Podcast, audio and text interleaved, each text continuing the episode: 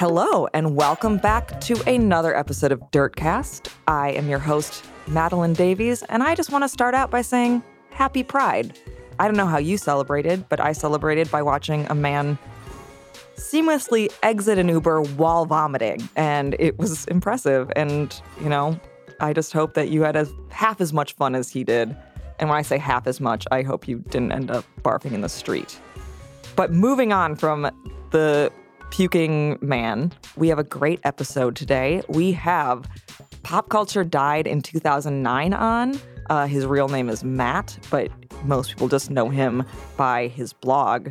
This incredible Tumblr, Instagram, Twitter account that catalogs these sort of lost pop culture moments from the aughts that are just like you will have forgotten them.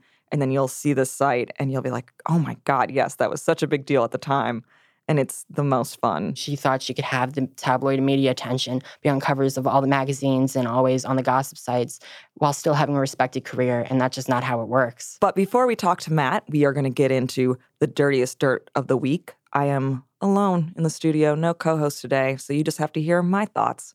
But we're going to start first off with uh, Netflix canceling Girl Boss. I know, we're all so shocked because it was such a good heavily watched TV show that definitely didn't feature only repulsive characters who uh, made you want to tear your eyeballs out. This is an original 1970s East West calfskin motorcycle jacket in perfect condition. Know what you're worth?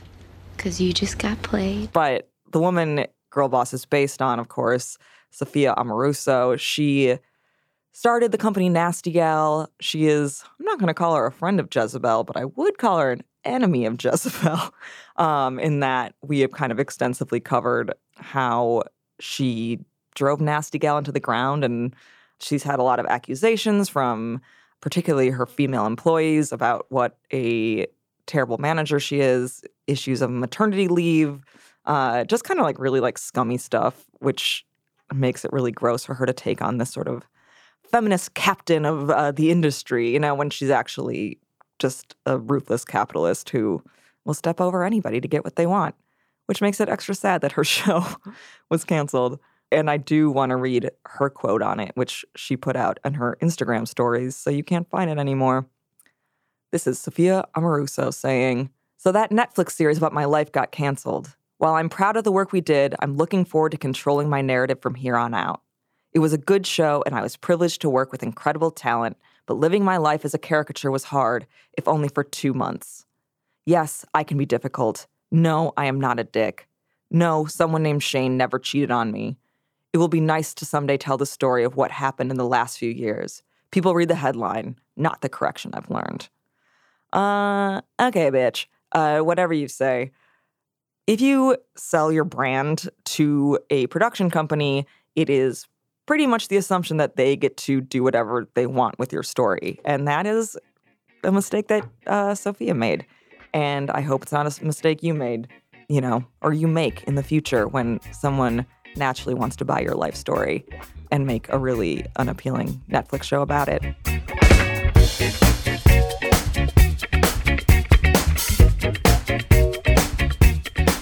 So moving on to Johnny Depp.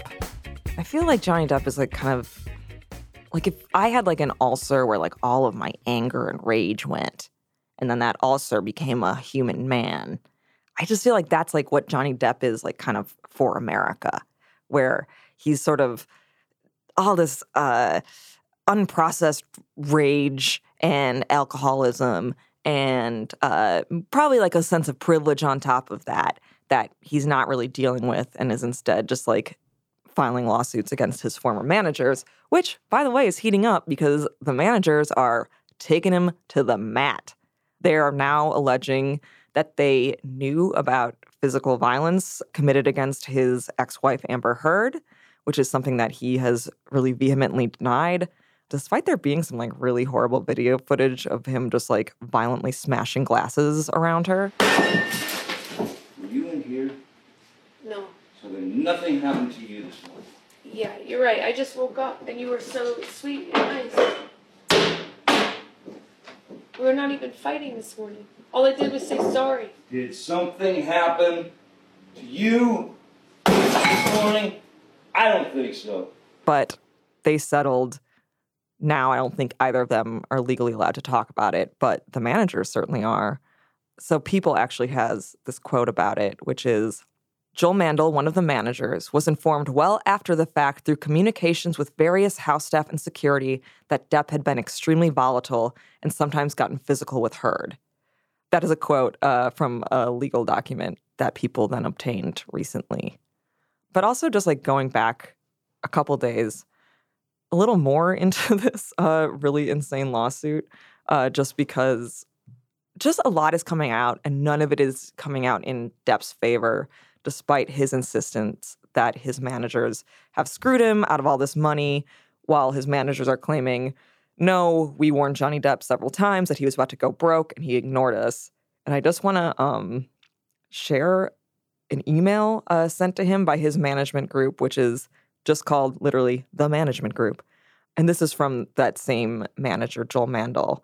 This is an email warning Johnny that Johnny is about to be broke as hell.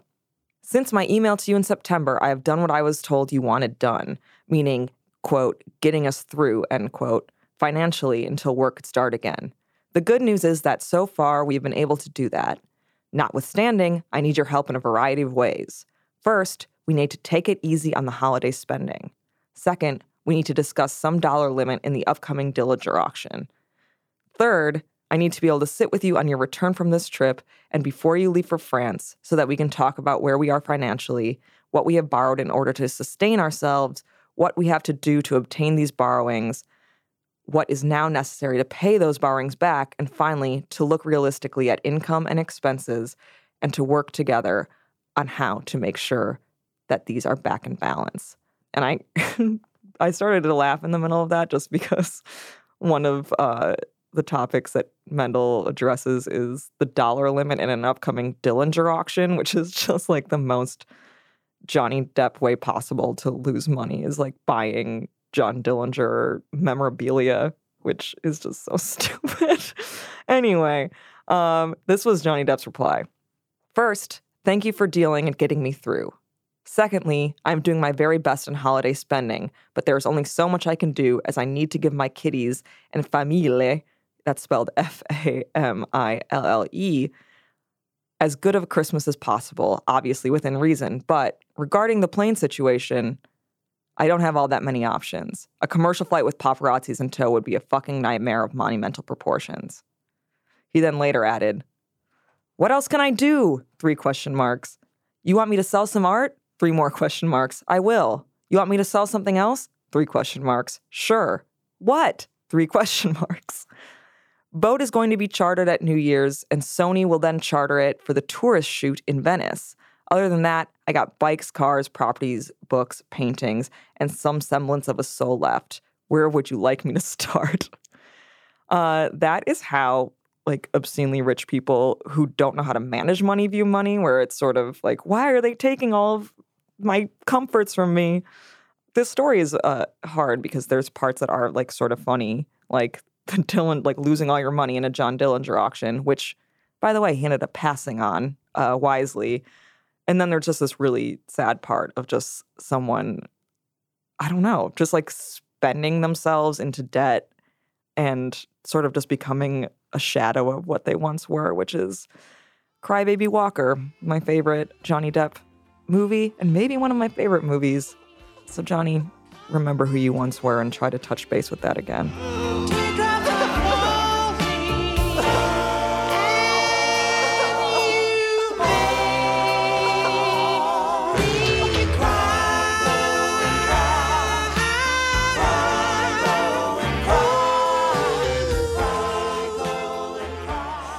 Our studio, we have, I'm going to go ahead and say like an internet legend. May I? Go ahead.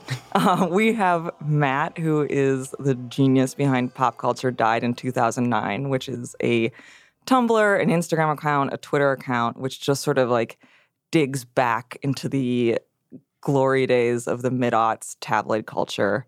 Um, Matt, thank you so much for coming. No, thank you for asking me. This is really cool. All right, I'm so glad you're here. Um, so if I may, you're you're young, right? Like you graduated high school last year.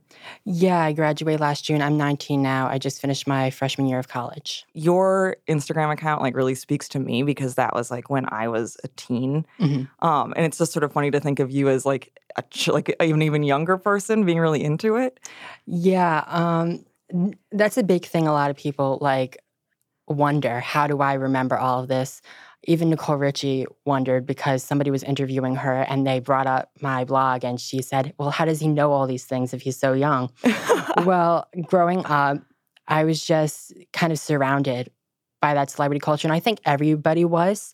And that's a very interesting thing about the 2000s. It was kind of everywhere. right. And whether you were conscious of- of it or not, I didn't really realize how enveloped I was by it until I got older. But when I was young, the channels that were always on in my house were VH1, MTV, E.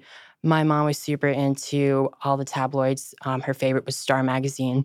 It's a good one. And my older sister was a teenager during those years. So she, of course, was familiar with like Perez Hilton and all the blogs and that stuff. So everybody, you know, contributed something.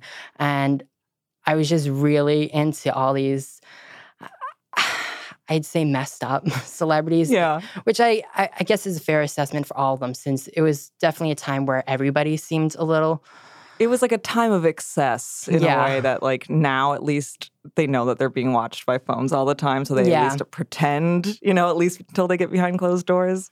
Yeah, I think that's a, a very good point because before that, the publicists and these PR teams didn't really know how to deal with the internet. It was still a relatively new thing. Right. And gossip sites only really took off around like 2005. So there was a period where nobody really knew how quickly things get out. And that led to a lot of interesting um, moments, to say the least. It's also like before Perez Hilton like was confronted by Jennifer Aniston in a parking garage and decided to give up bullying.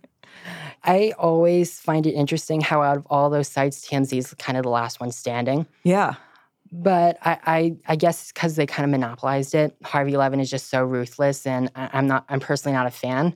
But No, I mean he's like a, a bad man, I think we yeah, can say. an, a terrible person, as well as TMZ as a whole. And it's interesting how he basically just took over. So now all the other sites are fending for scraps. well, they're also so smart legally where it's just they know how to fact check, they know how to write those articles so that they can't Mhm. get sued. Where I Yeah. think kind of in the early days of blogging, people weren't thinking about that. It oh, was sort definitely. of like Perez especially. So I really want to know how pop culture died in 2009 all got started. I started this blog back in 2013. I started it because I was starting to realize like all these things basically shaped my childhood. And growing up, never had friends. I never hung out with anybody. I never talked to anybody. I was always at home. Right. So basically, I had no choice but to be submerged in all this celebrity stuff. So that definitely like shaped my view of the world in this weird way. I mean, seeing things like Michael Jackson dangling his baby blanket over the balcony, it really defined how I saw the world. And I mean, I realized it was very extreme, but I just learned everything I learned from celebrities and from E and all this stuff, which is it's pitiful, but you know, how else was it going to happen? I can also think of worse, you know, worse ways to learn. I, I know. So, um, when I first started my thing, there was no other blogs focused on tabloid culture. There was a lot of blogs dedicated to like 2000 style and the aesthetic of it.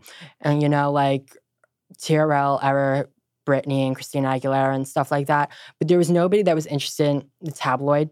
There was Yeah. nobody interested in all the old paparazzi videos.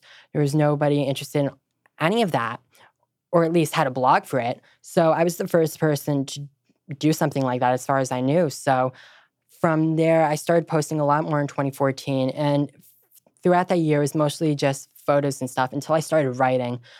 I started writing a lot back when the Amanda Bynes situation was ongoing. And this that, is when she had like a very public breakdown. yeah, Amanda Bynes has had her fair share of negative headlines in recent months, mostly for her erratic behavior on Twitter. She's also under three years probation for driving with a suspended license and a DUI case pending in Beverly Hills.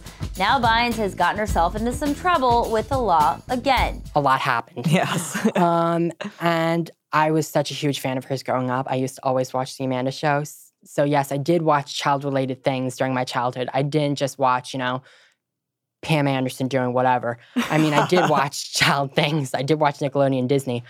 So Thank I God. I had such a loyalty to her. So I started like writing, like chronicling everything that was going on since, you know, TMZ and a lot of other sites, they definitely put a lot of bias into it. They they're very harsh on female, especially celebrity. Oh, yes. uh, especially. So, I mean, with Amanda, I wanted to like create just one source where people could get like unbiased things since TMZ was using a lot of like words that were just so I, like I remember one article in particular after she was released from the psychiatric hospital they were using the word roaming to describe her walking around and you know that has a weird connotation right. they were trying to it was like they were trying to almost portray her like a mental patient like running about. And i i just it didn't sit well with me so i constantly just gave people the straight up thing. And i ended up breaking a lot of stories before tmz and all these sites. So wow. producers for entertainment tv shows were reaching out to me and i was just 15 at the time. That's and they were reaching out to me like asking how i get all my sources how i get my knowledge. And my big secret at the time was i would just search saw amanda bynes on twitter. Yeah. since if somebody sees amanda bynes they're going to tweet i just saw amanda bynes at whatever. So i would go through all those sightings and i would ask the people any questions and um, they would always say something nice about how like nice she was and i would always post that. And it, the blog definitely got to a point where I, I just didn't expect any of this to happen. I didn't expect, you know, when I was starting this in 2013 to be, you know, sitting here right now, you know, doing an interview about it or any of that.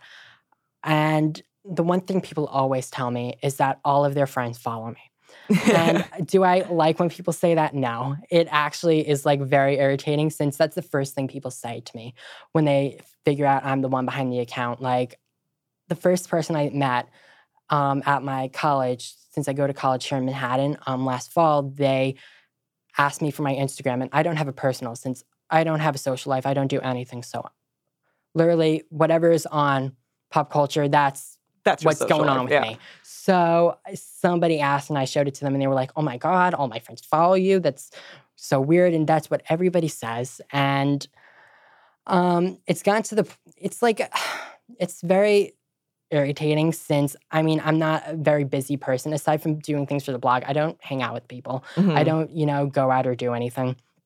I literally just stay home and do this. It's pitiful, but I enjoy it, so that's my excuse. I mean, that's what matters. I've definitely become like defined by this. It's it's weird. Like all the people I've met so far, well, most of the people I've met so far here in the city since I started school were just through the blog. And it's been like half and half. Like some people have been really great and nice and like actually want to be friends. And then other people were like treating me like I was Gossip Girl. Like Yeah. they were meeting like Lonely Boy or something. So they would like whip out the phone, they would like take a picture, they would like tell all their friends all this. It, it was just weird. And Well, I was going to ask actually, like, if the blog has introduced you to any like like-minded people who. oh, yeah, definitely. You know, there have been some awesome people I've met who are interested in the same things. So that's cool. Since like before this, I didn't have anybody to talk to. The only person Right. that texted me was my mom telling me to do the laundry. Oh, So from like the other room in the house, she would just text me, you know, check the laundry, check the dryer. So I was like, okay. you're like, oh, what a day. yeah, that was it. I was I literally had like five contacts. All my all were my family, one person from my high school before I started. And now I have now I have a solid like 15 with people I met through the blog. I mean, I'll tell you, like, 15 is all you need. Yeah, exactly. It's really cool to know that I'm not the only one into the super like trivial stuff.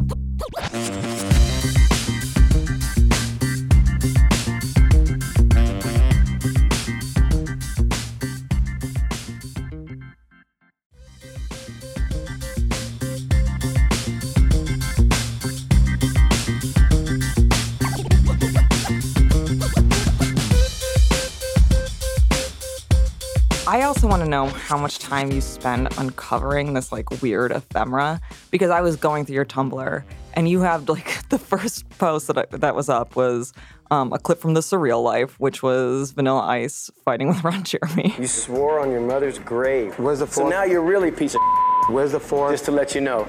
And that's how much I appreciate you, dude. I'm telling just to let you know that. Don't ever call me, don't have anything to do with So me. you do what's strategic and then you get in trouble for it. This is what I don't want. And that's the name of the game, ain't it? Well, this is not what I wanted. Rob! Oh, name of the game, dude. See? Enjoy yourself. And it's just like that stuff is not easy to find necessarily. How much time do you devote to this? With like random pictures and videos and stuff like that, I just find it as it comes. Sure. So I'll be searching for something else and I'll stumble upon that and I'll be like, oh yeah, that was funny. And I'll I'll share that.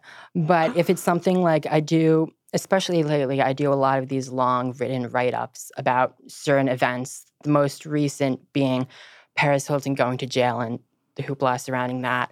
That took days upon days where I literally just sat and sifted through every single tabloid I owned, every gossip site article, and that took a lot of work. But So you have like the hard mm. copies of tabloids just from oh yeah, I have You're hundreds. that's amazing. Just sitting on my bedroom floor. It's it's kind of embarrassing since you go in, it's just stack upon stack. But Right, but I mean, like everyone has that their thing. Yours just happens to bring joy to other people. I think one thing that people really respond to about uh, like your collection, I'll call it, um, your curation, is that it is like such a celebration of the lowbrow, which is like exactly where I want to be all the time. Which is like, it's like Mhm. everything kind of sucks and feels shitty all the time. And so it's kind of like nice to go back to a time where it was like, oh yeah, we were like laughing at Paris Hilton crying in her car while Candyman plays. yeah, um, I definitely look for those outrageous and usually funny moments. Of course, there are just absolutely tragic ones, especially a lot of you know ones involving Britney and Lindsay. But basically, the main thing I'm fascinated with is just how it was covered and how people responded to it.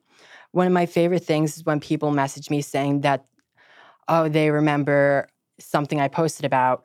Like, for example, with the Paris going to jail one, since I was the most recent, somebody messaged me that they saw that picture of her crying in the back of the police car on the front page of the LA Times right after it happened. And I just love hearing how people sort of remember those things since it's so trivial, Paris Hilton going to jail. Right. It's like our like But Kennedy assassination. for, but for so many people, it just stuck with them. For a lot of people, there's these just random things that stick with them. I mean, there are plenty of things with me that I remember from my childhood. Like, for example, my sister used to work at a movie theater, and July 2007, we had just finished seeing Hairspray since I loved Amanda Bynes. And then Oh. um, there, there was also a new Lindsay Lohan movie out. and I said to her right afterwards, Could we see it? And I knew it was a horror movie. It's called I Know Who Killed Me. This is the second I know you who killed me reference I've gotten today. That makes me very happy Yes. since I personally love that movie. But um, so as soon as Lindsay came out on that stripper pole in the beginning, I knew her career was in rough streets since I wasn't really aware of all of the arrests and the cocaine and all of that since I was nine years old. But as soon as I saw her on that pole, I knew. You knew I just you're knew. just you, as, So a, as a child, you're like, oh, Yeah, that's one thing that always stuck with me, just seeing that opening scene.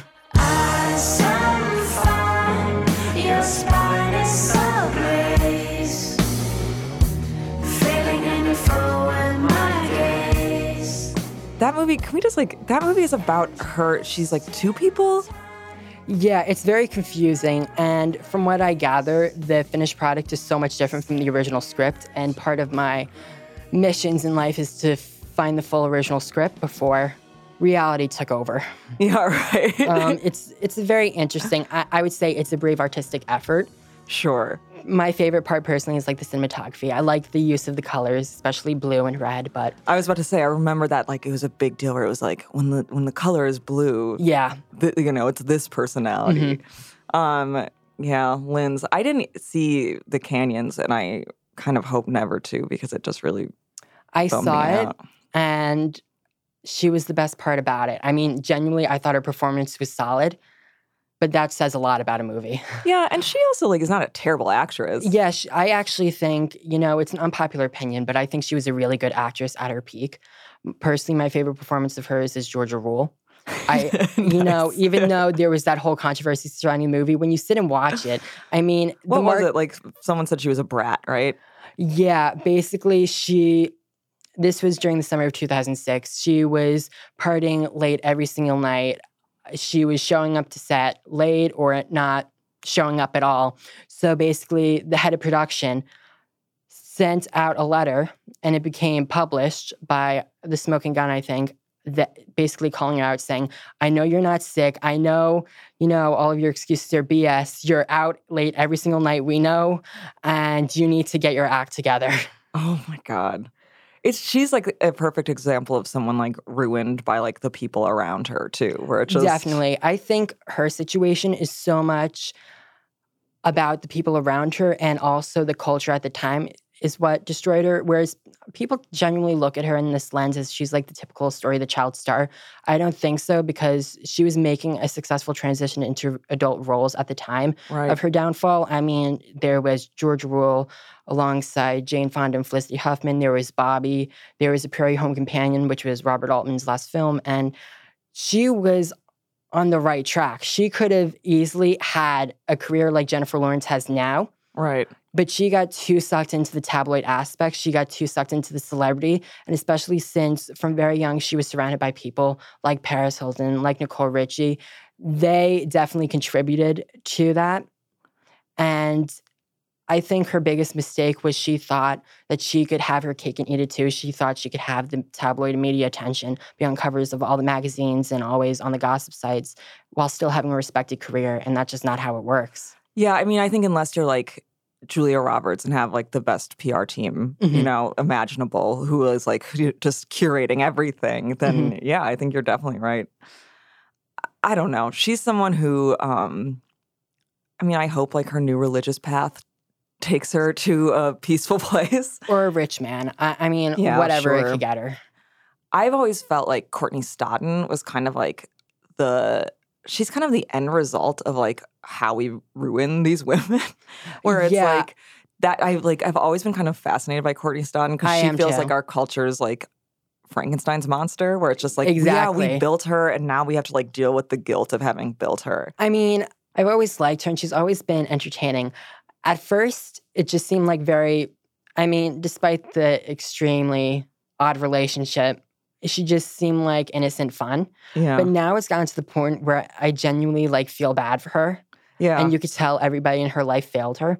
And, you know, so often, like, she does these things where I feel like she's just copy and pasting what she like watched growing up, like Yeah. me, except I'm doing it to blog, she's doing it to her life. I mean, so many moments. yeah, you're the Courtney Stodden of uh, Tumblr. so many times, like something she does reminds me of Anna Nicole Smith. And I remember she set up this YouTube account once. No, wait, it was an Instagram where she had an alter ego that was a guy and she would wear a wig and mustache and like do all these weird things.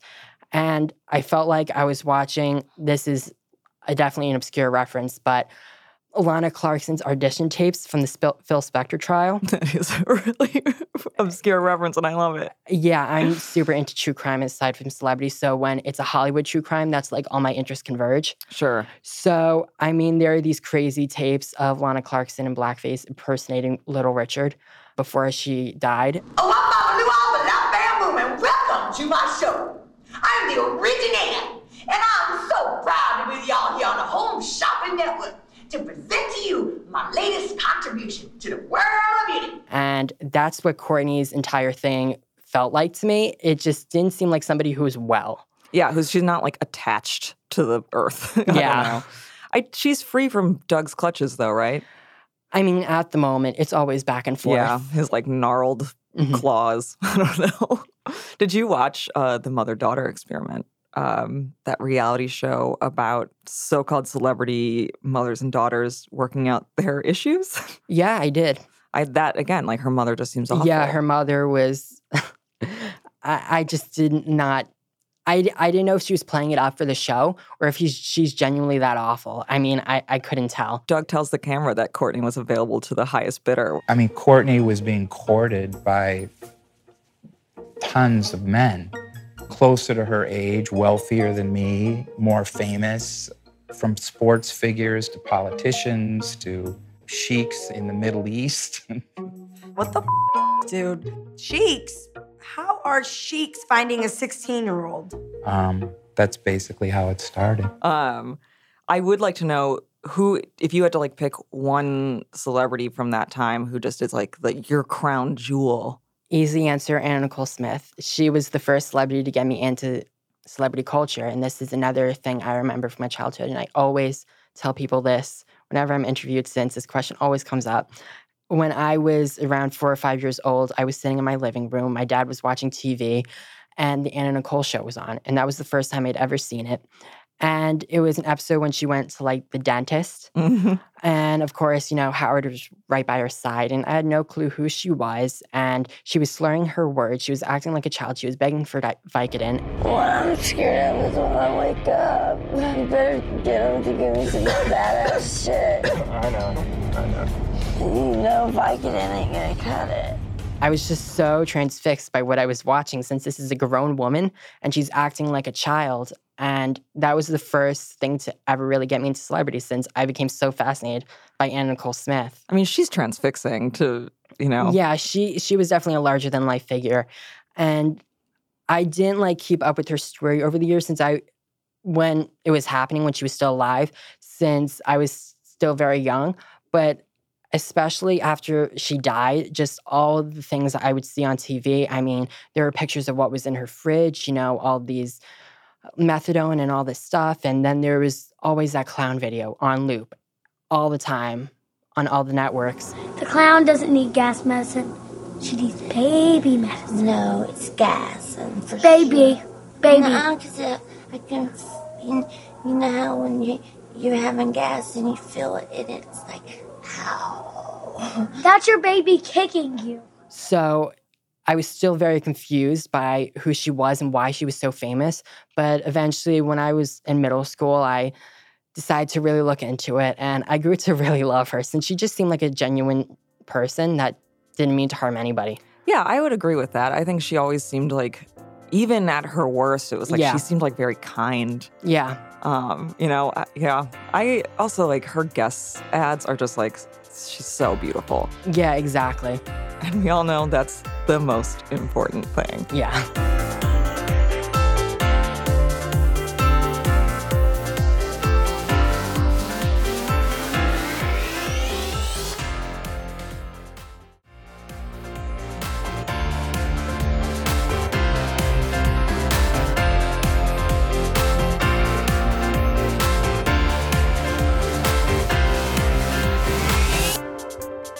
Having followed you for a while, like kind of here are like these are the people who show up the most on your account, which I, Mhm. and you can correct me if I'm wrong, but I'd say Paris, Lindsay, Mary Kate and Ashley, Mhm. uh, Mischa Barton, Oh, yes. anyone from the hills, Amanda Bynes.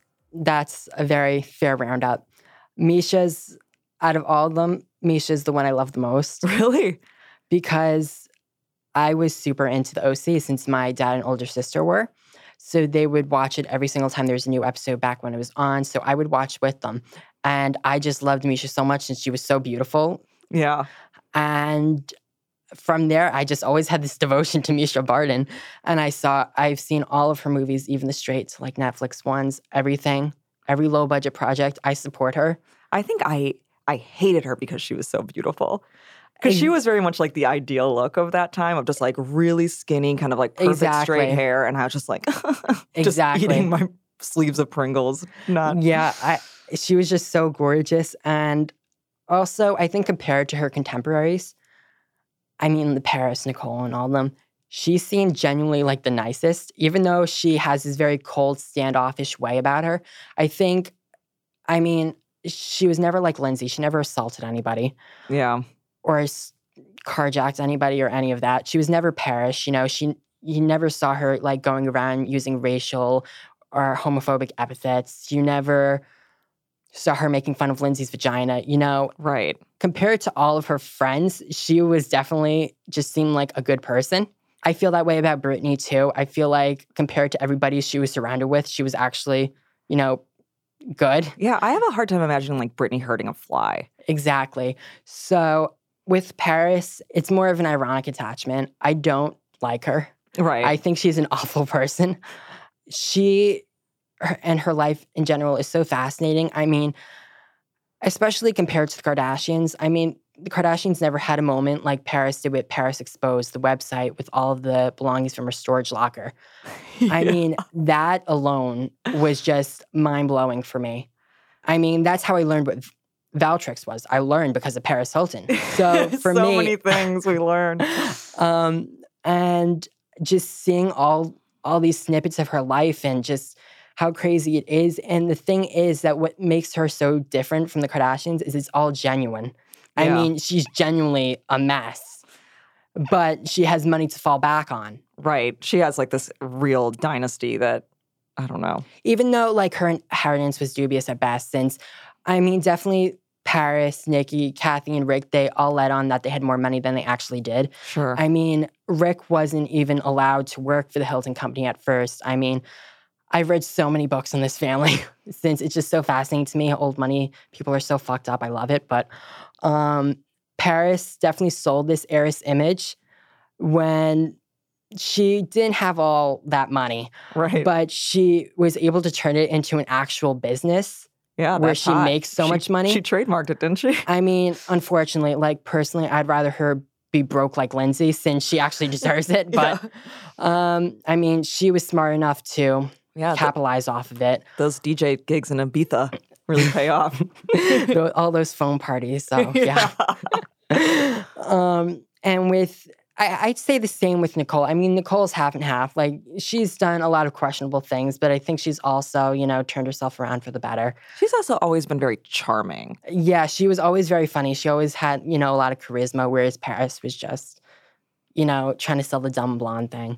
So Olsens I've always loved. I'm just fascinated by them and their little like mini Greta Garbo image now. And they're like weird weddings. Yeah, and just how private they are and everything, which is so funny since people forget how public they used to be. Right. Like, especially Mary Kate, people forget that she was in that same circle as Lindsay and Nicole and all of them. She was falling out of clubs with them. You know, she was involved in all those feuds, and people now have this like revisionist history where they've always been like hermit like people. When Yeah. I mean, it was just very drastic. I'd say the moment where Mary Kate just kind of went under the radar completely was, I'd say, the Heath Ledger thing. I think after that, she just really closed herself off. So after he passed away? Yeah, and all there was like all this media attention around her, like what does she know and all this. Oh, right. Because they were I- kind of dating at the time. What was there the deal? were there were rumors that they were hooking up. They were spotted all, all these clubs together and like um, Greenwich Village and stuff. And when he was found dead by his masseuse, the masseuse before calling the police called Mary Kate Olsen um, because she, I, I guess she was like when his contacts or yeah. or the masseuse knew something. You know, it's a very mysterious story. People still have a lot of questions about it. And just want to say, Matt, your brain is incredible. thank you. I wish I devoted space to something less trivial, but this is all I got. No, I mean I'm in this like I, I'm in a similar position, but you're like ten times.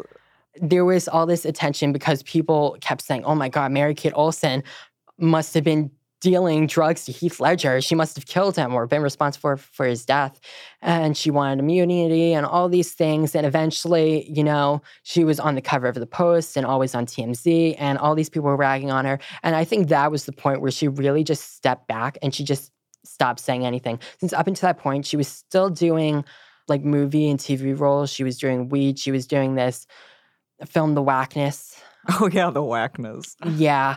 She made Um, out she made out with Sir Ben Kingsley in that movie. Yeah. and she was still like all at all the clubs and all this thing. And after that, it definitely slowed down. So I kind of marked that as the point where she stepped back. Ashley has always been more private yeah. because Ashley, you know, was never out of control. You never, you know, she never went to rehab. She was never dangling from Rachel Zoe's arm, you know, all that stuff. I mean, so I'm just gonna this is a theory that's coming to me Mhm. as we're talking. So it's sloppy. And you can tell me it's sloppy if you want. Okay. So I'm thinking maybe a part of the reason why like that group of girls is so intriguing is that it was so uncurated and so messy that you kind of got to felt like you got to like be in the social group without like with kind of being above it. Whereas now you have like the Taylor Swift squad and everything, which is just so curated, and you only see really specific things that they want you to see, which makes them Mhm. kind of untouchable and not as fun to like get into. there are points I agree and disagree with. The, what I Lay 'em agree, on me. Okay, what I agree with is that it was definitely less curated. I mean, of course, you know, Paris, Lindsay, Britney, they all did things for attention. I mean, Right. especially that night they were photographed together in the car. That was just a publicity stunt arranged by Paris and her publicist, Elliot Mintz, because hours before that, Lindsay, you know, ran in- front of X17 cameras and started crying, Paris hit me, Paris hit me with a drink for no reason, and it really hurts and it's not okay and all this I stuff. think those are the moments I'm talking about. Yeah, exactly. It was very wild, but they were very cognizant of what would be on all the gossip sites afterwards. So of course they did a lot of things for attention, but they were willing to go the extra mile and put themselves at risk, which I'm not encouraging anybody do. But they were very devoted to their cause. It's their like our, cause. our gladiators. Or Yeah, they were willing to put their lives on the line. Lindsay was willing to carjack somebody and chase um, her ex assistant's mom through the streets of Santa Monica, and she didn't really care. So a lot of these girls were going to extra lengths. They were definitely out of control. I mean, it, it definitely was like Girls Gone Wild takes Hollywood. But also, I think what made them interesting is they were very glamorous Yeah. they had they weren't shy about their lifestyles. They, you know, were at Kitson every day. They were always, you know, at all the clubs, Les Deux, High, Teddy's, all that. So they had no shame that they were living the high life and they genuinely acted like any other Hollywood star. Since people, I think a misconception people have about the 2000s is it was just, you know, this pack of it girls that was out of control. But I mean, all the celebrities were Yeah. involved in this culture. I mean, everybody from Cameron Diaz to Leonardo DiCaprio to, I mean, Leo's still doing it. I mean, Leonardo, he has a lot of Till the day he dies. yeah, he has a lot of respect. I mostly because he's a guy. So yeah, totally. but you know, all these genuine A-listers were also involved, and they were you know feuding with these it girls too. I mean, Cameron was partying at Paris's house, and Kirsten Dunst, you know, hated Paris because Paris stole her VIP seat at Club Mood. So it was like all these, everybody was involved in the drama, no matter like if they were respectable or not. Yeah, it's definitely. just some people were willing to, you know, do a lot for the tabloids, and those were those girls. But now, I think a lot of the celebrities, especially, especially Taylor Swift, especially people like Jennifer Lawrence and um, Emma Stone and all of them, they push off a very relatable image. They wanted to seem like they're just like us, that they're very, you know, down to earth or whatever. And they try and tone down, you know, this glamorous Hollywood image, you know. And it's very artificial since, like, let's be real, you're making millions of dollars. You're not just like us Yeah. but they still try and act like they're our friend. And what's the appeal of that? I mean, Right. and that's an That's not what celebrities should yeah, be. and that's kind of the reason I started my blog to begin with.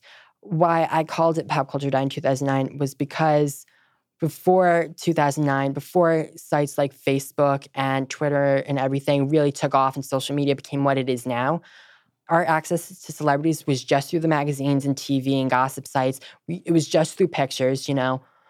You know, some had MySpace pages, but they weren't posting on it every single day like Right. celebrities do now with Instagram. So we had a very filtered look. And that's why, you know, there was this obsession with gossip sites and magazines and paparazzi. And that's why all that exploded during this time. Since now there were more and more people that wanted to see that. There were more Mhm. people that want to see, you know, stars in their natural habitat in the wild, you know, screwing up. And now they just give it all to us. Yeah. I mean, the celebrities just hand it to us themselves. We don't need to see, you know, the X17 candidates of Ashlee Simpson leaving a hair salon to know she changed her hair since she'll post like 20 pictures the next day anyways. So. Right.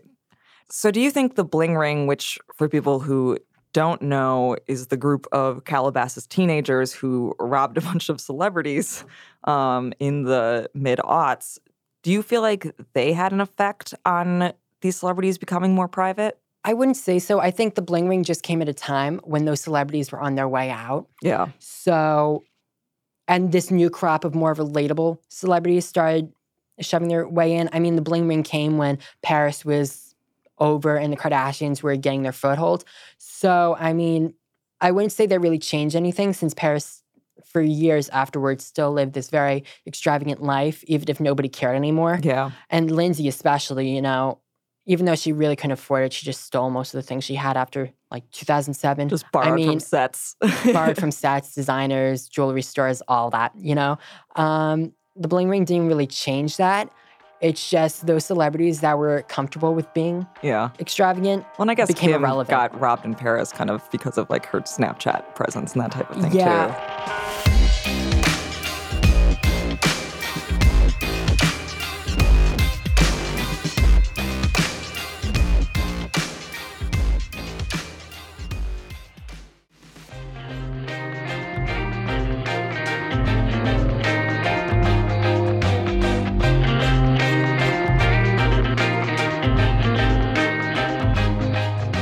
Saying that Nicole Richie knows you exist. Have any of these other people reached out to you or like recognized your presence? Very good question. So let's go through the list. Nicole knows I exist because of this Harper's Bazaar interview. Maybe she forgot I exist. Hopefully she doesn't, you know? Yeah. Nicole, if you're listening, I'm sure she is. let's hang out. I mean, I- I'm sure she does since a lot of her friends follow my account. Mm. Like when I posted that Memorial Day invitation yeah. from her, Masha Gordon liked it. So, I mean, I'm pretty sure they all know. And like a lot of her friends on Candidly Nicole follow me. Mhm. So I'm sure they'll like show her all the things I post about her.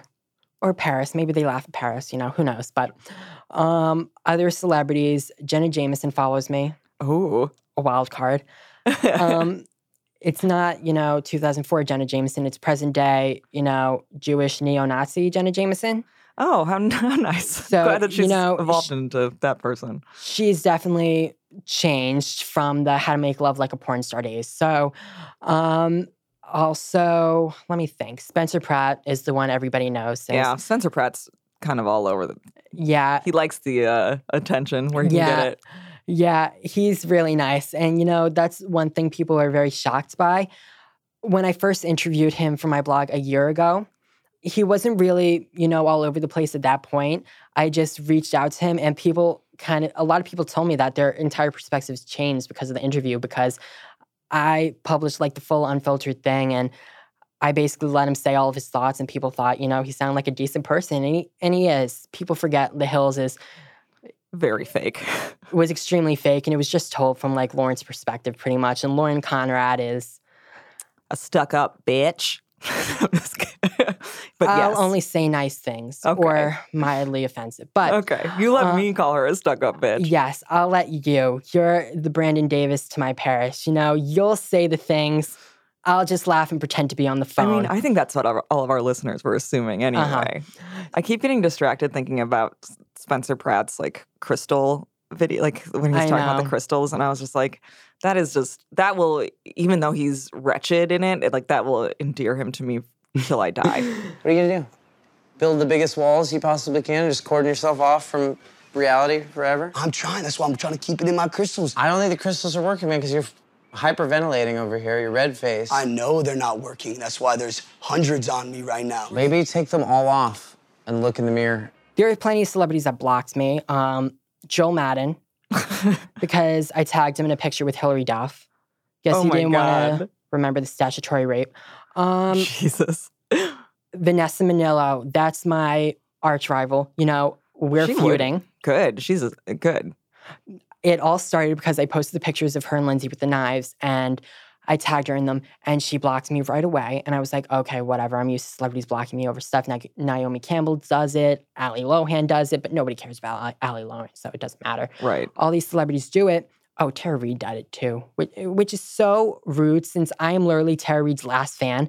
Right. Tara Reid should be very she should grateful. be grateful. I, remind people she exists, and she Right. blocked me. Wow. Um, but Vanessa blocked me after that, and I thought that was the end of it. But then I tweeted something. I tweeted a joke since I think it was The Bachelor. There was like a Nick and Vanessa or something. And I saw it trending, and I was like, wait, why are Nick and Vanessa trending? Since when did people care about Nick Lachey and Vanessa Minnillo? This is 2006. I mean, in my dreams it is, but Yeah, right, now it isn't.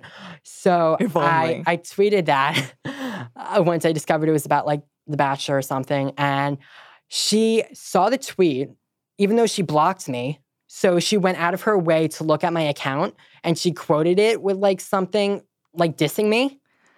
And which like nothing shows you're more relevant than searching your own name on Twitter and responding to people. And it's like weird since I don't know how she saw it because she had me blocked. So I don't know if she's like sitting and looking in my account. Just incognito. yes, did she like m- did Vanessa Minnillo like make a side account just to stalk me? I don't know. But all I know is from that point on, we've been feuding. She hates me. I'm willing to, you know, talk things out at any time if she gives me the scoop on Lindsay. say, but Vanessa, if you want to come on and respond, you're always welcome. yeah. Is there any stories now that you feel like kind of comes even close to like the gossip fever pitch of like the aughts? I, I don't think so. I mean, occasionally, I mean, especially with a lot of the large tabloid stories the past couple of years, they've been too bleak to enjoy. I Yeah. mean, you know, something like Brad and Angelina's divorce should be like heaven, Yeah. but then it quickly turned into a dark situation. So, I mean, Right. As oh. soon as like someone gets hit, it's just like, ah, and I'm out. like Same thing with Amber Heard and Johnny Depp. I've been a fan of hers ever since I saw this movie, All the Boys Love Mandy Lane, years back. So the minute she got with Johnny, I was so pissed since I've Yeah. always hated him. I didn't know why, but now I feel completely justified. When that divorce happened, I was so excited once the filing was made public. I was like, she's gonna clean them out, it's gonna be glorious. Then the rest came out. And I made it my mission to defend her since I was the only one defending her. So every single day I would post the updates. But a lot of the stories involving a lot of these A list celebrities are too dark to actually enjoy now. Yeah. And especially it all feels so trivial when you have, you know, this washed up reality TV star leading the country. So that does kind of change the way like reality TV in general feels, where it's just like, like what did we do? Yeah, I think people really, the line between entertainer and public figure yeah. has been blurred completely, where people sort of look to just celebrities now for knowledge and for opinions and all these things. I mean, people look to Kim Kardashian, you know, for her stance on feminism. And I mean, even though Kim Kardashian, I loathe her because she basically is the polar opposite of that. I mean, she capitalizes off of women's insecurities and all these things. And she's best friends with Joe Francis. That says everything. Right. It does But, truly say everything. Um, and of course, the Kardashian family's relationship with the black community is another. It's despicable, but Capitalizing off of like another uh, yeah, exactly, discriminated group. exactly. Just throwing every single black person they take into their lives under the bus and profiting off of it. Yeah. It's just ridiculous. And um, I think when people, you know, look to Kim for a stance of feminism and actually like give respect to that, kind of legitimately view what she's saying with merit, that's when you know we've reached a low. Since 10 years ago, her counterpart was Paris Hilton. Did anybody even for a second look to Paris Hilton for anything No. of intelligence? No. Yeah. People just made fun of her all day. And while I'm not advocating, oh, let's mock celebrities all day, let's at least be aware that they're celebrities. Right. They exist to entertain us. There shouldn't be anything more. I mean, if they use their voice for good, that's fine, but you shouldn't depend on them. You should depend on actual trained professionals in whatever respective field. You should not be looking to Kim Kardashian for any sort of knowledge.